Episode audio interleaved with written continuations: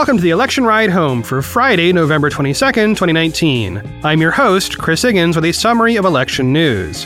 Today, Sanders hits 4 million donations, Bloomberg files paperwork on his way to an announcement, the Senate impeachment trial might have a shorter timeline than expected, we now know how few people actually watched Wednesday's debate, initial debate polling shows very minor changes, the Trump impeachment stuff in five minutes or less, Warren's two part plan to implement Medicare for all, and the Buttigieg campaign's plan for preemptively fighting fake video.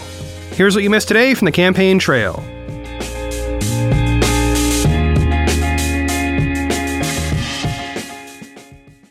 First up, much of today's show will be catching up on bits and pieces of news from earlier in the week that were eclipsed by the debate and the impeachment inquiry.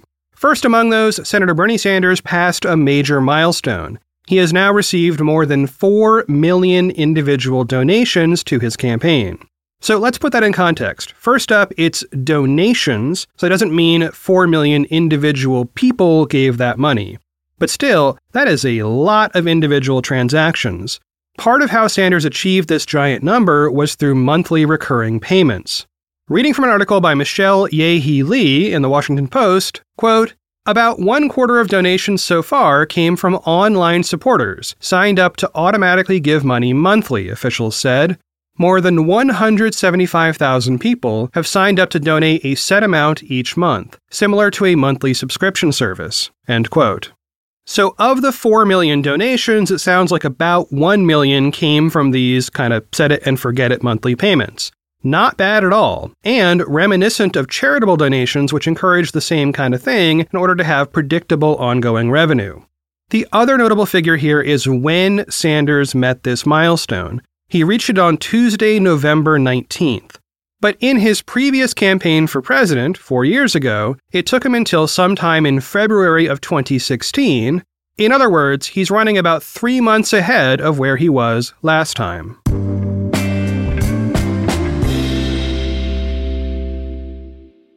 Former New York City Mayor Mike Bloomberg has filed paperwork declaring his statement of candidacy in the Democratic primary. His campaign submitted the forms to the Federal Election Commission. And although his aide said that this isn't an official announcement that he's running, this is as official as it gets.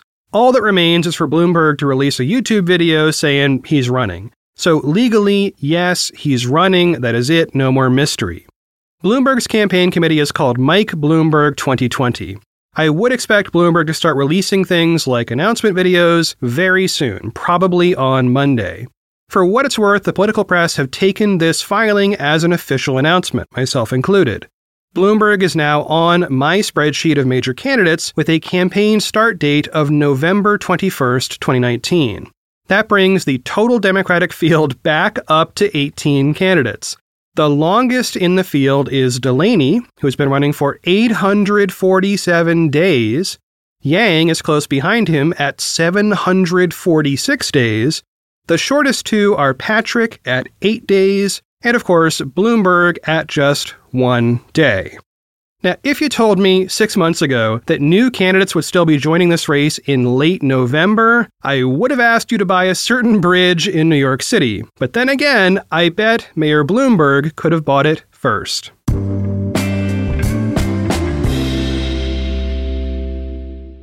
Next up, some news on the possible timeline for a Senate impeachment trial. This is very relevant to the Democratic primary because so many Democrats running for president are also senators. And if existing Senate procedures don't change, those senators will be required to silently attend the hearing six days a week for as long as it takes. That could really hurt their ability to campaign in early voting states, especially if the trial occurs in January.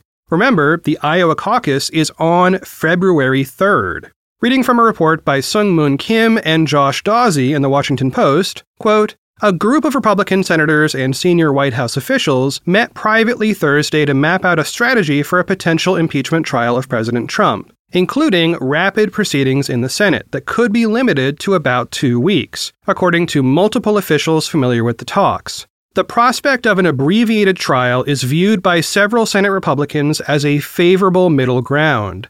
substantial enough to give the proceedings credence without risking greater damage to Trump by dragging on too long. Under this scenario, described by officials who spoke on the condition of anonymity to recount a private meeting, the Senate trial could begin as early as January if the Democratic controlled House votes to impeach Trump next month, as appears increasingly likely. End quote. For comparison, the Clinton impeachment trial in the Senate lasted five weeks, so two weeks is quick, but not wildly quick. The other notable item here is that senators apparently considered the option of simply dismissing the trial altogether, which would only take 51 votes. But that option was rejected for multiple reasons, one of them being that there might not be 51 votes to dismiss this thing without a trial. Furthermore, President Trump himself said this morning that he wants a trial and doesn't want to vote to dismiss anyway. So the key questions now are when it starts and how long it takes.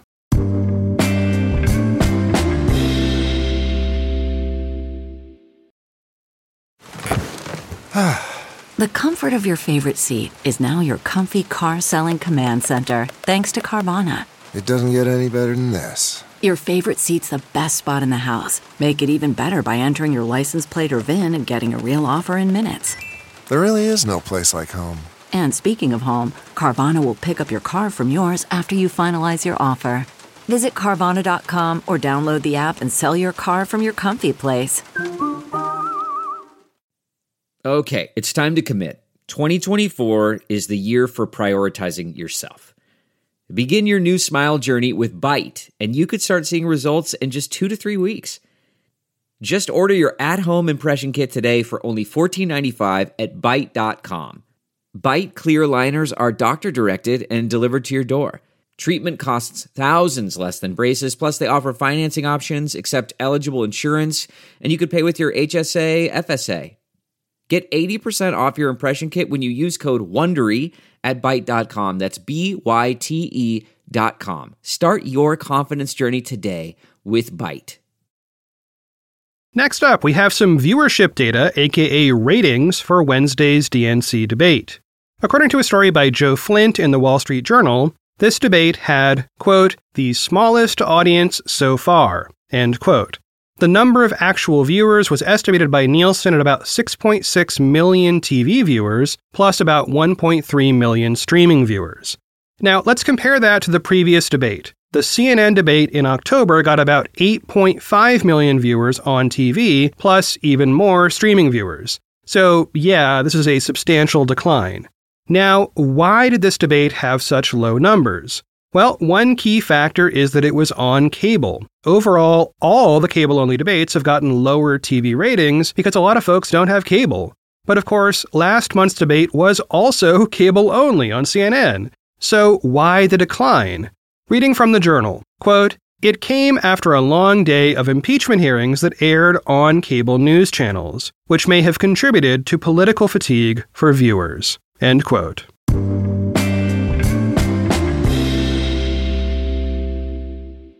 And sticking with the debate for a moment, we have some post debate polling from 538 and Ipsos. Now, this polling was done online in multiple waves. The first wave was before the debate, and then after the debate using a subset of the first group. So the procedure here is start with a big group, ask them a bunch of baseline questions, then ask the same group again after the debate so you know what changed. The last wave of polling here started right after the debate and ended yesterday. Just to give you a sense of the low viewership of this debate, of the more than 2,000 respondents who were asked, only 757 actually said they watched it. And these are the kind of people who are intentionally spending time on responding to polls about Democratic primaries and caucuses. The margin of error is plus or minus 2.3% in matters related to the debate. So, what did we learn? Big picture, not much changed. There were very minor movements in how people saw the various candidates. On the key question, the question of who voters thought could in fact defeat President Trump in a general election, only one of the candidates actually had any movement that was outside the margin of error, and that was just barely. That was Mayor Pete Buttigieg with a pickup of 3.3%. Remember, the margin is 2.3% he still ended up with a post debate average of 49.5% in this question of who can beat Trump. That puts him in fourth place behind Biden, Sanders, and Warren. And guess where all of those candidates were before this debate? Same order. Slightly different numbers, but same order. So, yeah, link in the show notes for more data and lots more analysis.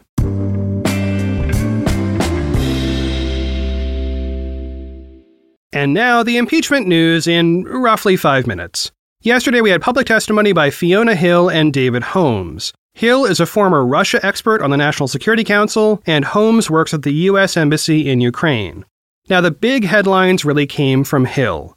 She testified that, as an expert on Russia, she is concerned that Russia has succeeded in dividing the U.S. over political issues. And this is really where the impeachment inquiry intersects with the 2020 election, which is part of why I'm covering this news to begin with.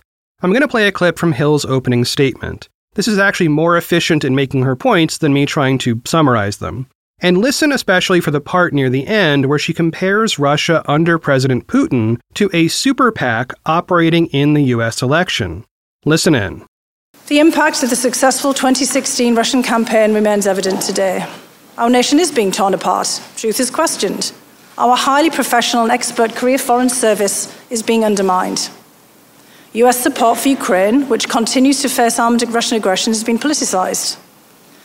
The Russian government's goal is to weaken our country, to diminish America's global role, and to neutralize a perceived US threat to Russian interests.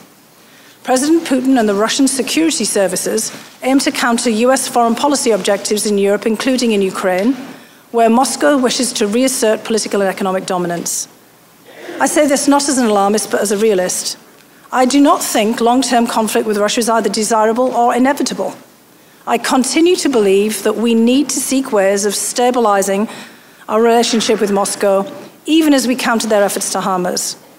Right now, Russia's security services and their proxies have geared up to repeat their interference in the 2020 election. We are running out of time to stop them. In the course of this investigation, I would ask that you please not promote politically driven falsehoods that so clearly advance Russian interests. As Republicans and Democrats have agreed for decades, Ukraine is a valued partner of the United States, and it plays an important role in our national security. And as I told the committee last month, I refuse to be part of an effort to legitimize an alternate narrative that the Ukrainian government is a US adversary and that Ukraine, not Russia, attacked us in 2016. These fictions are harmful even if they're deployed for purely domestic political purposes. President Putin and the Russian security services operate like a super PAC, they deploy millions of dollars to weaponize our own political opposition research and false narratives. When we are consumed by partisan rancor, we cannot combat, these external forces as they, as they seek to divide us against each other, degrade our institutions, and destroy the faith of the American people in our democracy.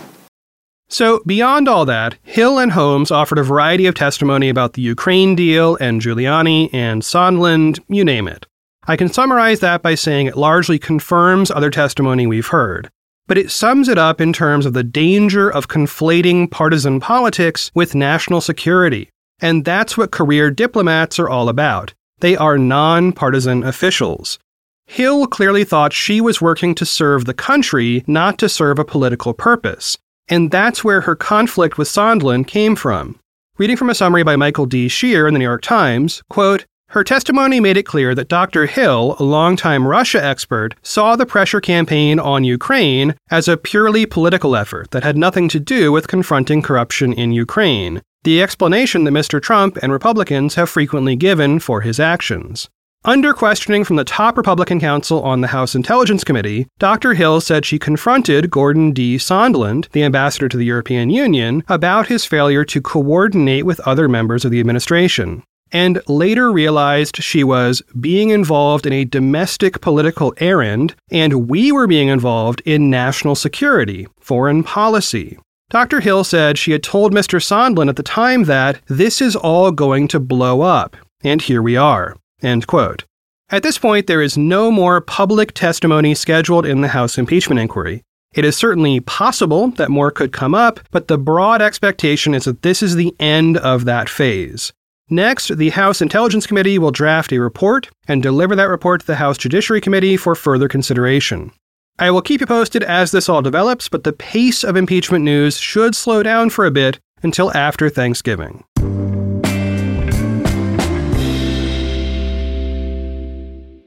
Next up, let's deal with a policy proposal that was mentioned in the debate on Wednesday, but oops, I had not mentioned it on this podcast before. It came out last week, and it is Warren's two part plan to implement Medicare for All. Long story short, Warren would start with adding a public option to Obamacare. This would require Congress to act, of course, but this is a much likelier thing to pass than the full Medicare for All plan. Then, several years into her presidency, Warren would push for a second vote in Congress, which would be the full Medicare for All bill. In addition to all this, Warren would immediately issue a bunch of executive orders doing what a president can do, which is, of course, somewhat limited to control key drug prices and undo a variety of Trump's existing orders related to healthcare. Part of this new plan appears to be a recognition of the partisan makeup of the Senate. At the moment, Democrats just don't have the votes to get much done. And even if Democrats do pick up Senate seats in 2020, getting to a majority in the Senate will be extremely difficult. It's at the very margin of possibility. And even if that majority happens, it will include moderate Democrats from red states who are likely to vote for something like a public option, at least to start with. And by the way, maybe after a few years and another midterm election, that Senate makeup could change just a tad. So, that is the simplest version of this rather complex plan that I can offer you. There's a link in the show notes to a good explainer in Vox that lays out a bunch more details, and of course, a link to the actual detailed plan.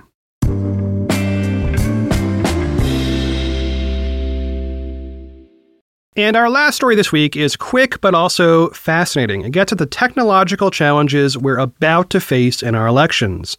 Stuff that we haven't seen yet, but people who track this stuff say we are definitely going to see soon.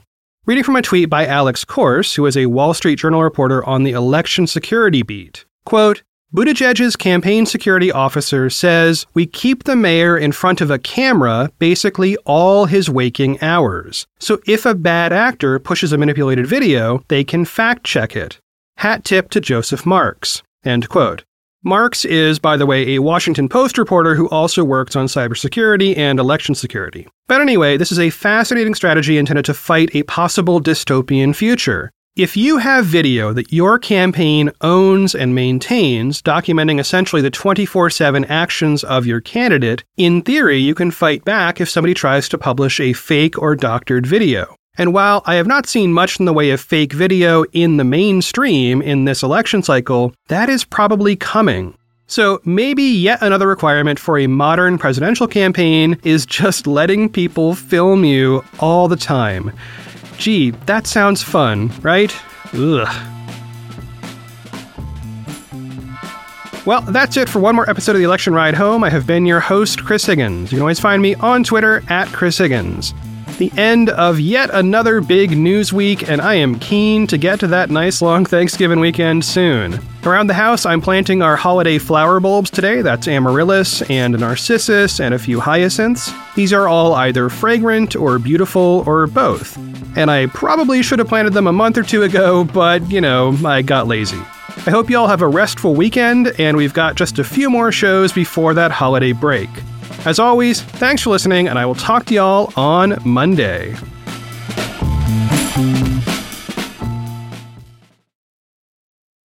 You know how to book flights and hotels. All you're missing is a tool to plan the travel experiences you'll have once you arrive. That's why you need Viator. Book guided tours, activities, excursions, and more in one place to make your trip truly unforgettable. Viator has over 300,000 travel experiences to choose from. Everything from simple tours to extreme adventures and all the niche, interesting stuff in between. So you can plan something that everyone you're traveling with will enjoy. Real traveler reviews give the inside scoop from people who've already been on the experiences you're considering. So you can plan with confidence. Free cancellation helps you plan for the unexpected. And 24 7 customer support means you can travel worry free. Download the Viator app now and use code Viator10 for 10% off your first booking in the app. Find travel experiences for you. Do more with Viator.